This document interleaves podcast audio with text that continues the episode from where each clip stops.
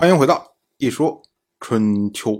鲁国第十八任国君鲁兴进入在位执政第九年，本年的冬天，楚国的国君米商臣，他派出斗椒到鲁国来聘问。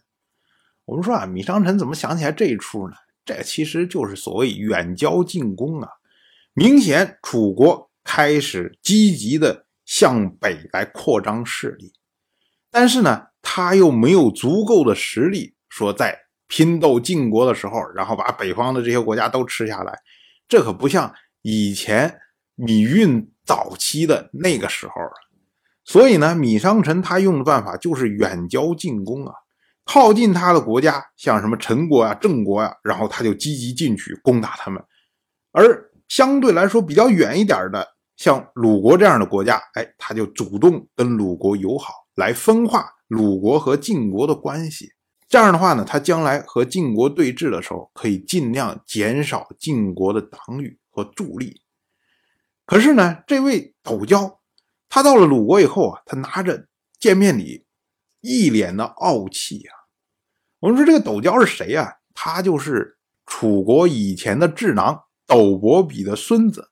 也是以前的令尹斗谷乌图的侄子，所以呢，算下他是斗氏人。那斗氏人在楚国是何其的嚣张跋扈啊！像鲁国这样的国家，他怎么可能放在眼里啊？可是鲁国这边呢，对斗椒是另有看法。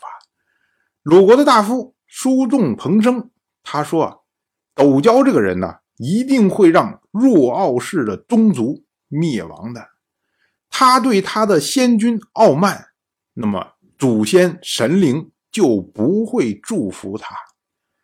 我们说啊，这个斗椒的祖父斗伯比，他的父亲就是若奥，所以呢，斗氏这一支称为斗氏，也称为若奥氏。在春秋时代啊，使者出使他国。必然呢会先在自己的祖庙里面祭告，告诉祖先说：“哎，我要去哪儿哪儿出使。”所以呢，他出使的行为是代表他的祖先来致意的。那么如今呢，斗椒他到鲁国来聘问，本来呢是为了加深关系，可是呢他居高自傲，所以呢在苏仲彭生看来，这种自傲不是对鲁国傲慢。而是对他的祖先傲慢，那他对他的祖先傲慢，他祖先就不会保佑他，不会保佑他，那他的宗族恐怕就会灭亡。这就是书仲彭生的逻辑呀。同样是本年的冬天，秦国送来鲁国第十七任国君鲁申以及鲁申的母亲程封的丧葬用品。我们要说啊，鲁申到现在死了快十年了，即使程封呢，到现在死了也有五年时间了。这个时候呢，才送来丧葬用品，说起来啊，是太晚了。但是呢，秦国跟鲁国之间呢，它的关系没有那么紧密，所以呢，虽然他送来了晚，但是呢，春秋还认为这个行为是符合礼数的。春秋以为呢，诸侯之间相互吊丧贺喜，虽然不及时，但是呢，这是为了不忘旧好，所以春秋还特别记录了这件事情。我们要说啊，那秦国怎么突然想起来跟鲁国送这些东西呢？这个实际上啊，就是为了拉拢鲁国呀。因为这个时候的秦国正在和晋国对峙，他的想法就跟楚国的想法一样。我通过拉拢你中原的这些诸侯，然后看看有没有可能来撤走晋国。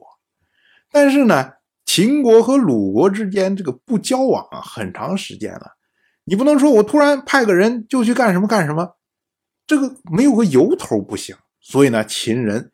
就借用了赠送丧葬用品，哎，这么一个借口，然后呢，和鲁国来拉近关系。同样是本年的冬天，曹国的国君曹襄下葬。曹襄他在位一共三十五年。最出名的事情莫过于当年晋国的先君晋重耳周游列国的时候，路过曹国，然后曹襄弄了一个小薄帘偷偷去看晋重耳洗澡，结果呢，导致了曹国几乎被灭亡。后来呢，曹襄通过晋重耳比较信任的这些布士的人员，然后呢，向晋重耳表达了自己悔过之情，所以后来呢，晋重耳又触封曹国。让曹国有机会得以延续，所以呢，曹仁依照世法，记过能改，曰公，为曹襄定谥号为公，那么后世则称曹襄为曹公公。当然，我就这么一说，您就那么一听，感谢您的耐心陪伴。如果您对《一说春秋》这个节目感兴趣的话，请在微信中搜索公众号“一说春秋”，关注我。您不仅能得到《一说春秋》文字版的推送，还可以直接和我互动交流。我在那里等待您的真知灼见。